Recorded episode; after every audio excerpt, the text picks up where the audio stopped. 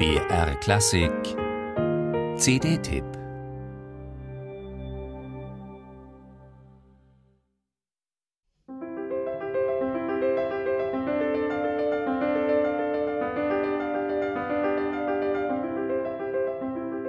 Der Auftakt ist zweifellos eine Überraschung, denn in derart zügigem Tempo hört man Bachs C-Dur-Präludium eher selten.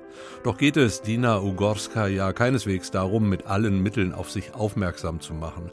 Vielmehr nimmt sie sich die Freiheit, gewisse interpretatorische Gepflogenheiten kritisch zu hinterfragen, ihren eigenen Standpunkt zu Bachs Notentext zu finden. Einem Notentext wohlgemerkt, in dem so gut wie keine Tempoangaben existieren. Dennoch knüpft sie, wie schon die nachfolgende C-Dur-Fuge verrät, mit ihrer Bach-Auffassung weniger an die russische Virtuosentradition an, als an diejenige eines Sviatoslav Richter oder einer Tatjana Nikolajewa.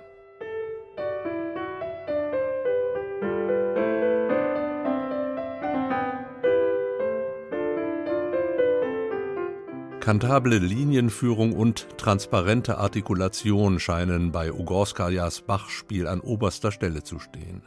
Und selbst wenn sie einzelne Stücke extrem langsam angeht, so hat das nichts zu tun mit pianistischer Hybris oder Exzentrik, sondern eher mit persönlicher Überzeugung, die vielerorts, wenn auch vielleicht nicht immer, auch den Hörer überzeugt und in Band zieht.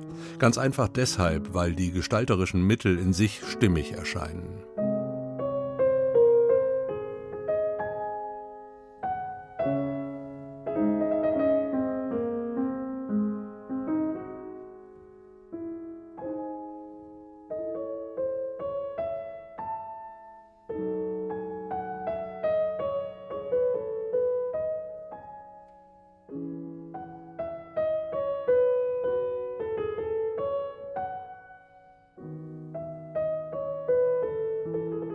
Wenn sich Dina Ugorskaja für eine Gangart entscheidet, bleibt sie konsequent dabei.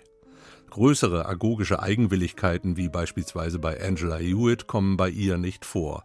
Eher dominieren Disziplin und Schnörkellosigkeit ihr Bachspiel.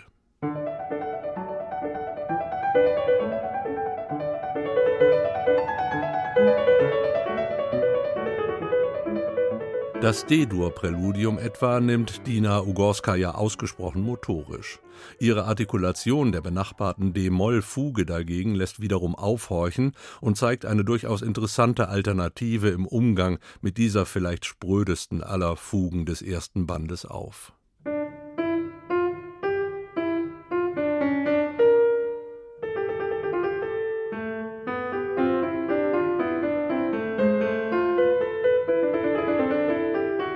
Und alle Fans Gulscher Non-Legato-Technik kommen ebenfalls auf ihre Kosten, beispielsweise in der E-Dur-Fuge. Nur, dass sich Dina Ugorskaja auch hier jeglichen Tempoexzess verbietet und stattdessen ihrer grundsoliden, von Disziplin bestimmten Haltung treu bleibt.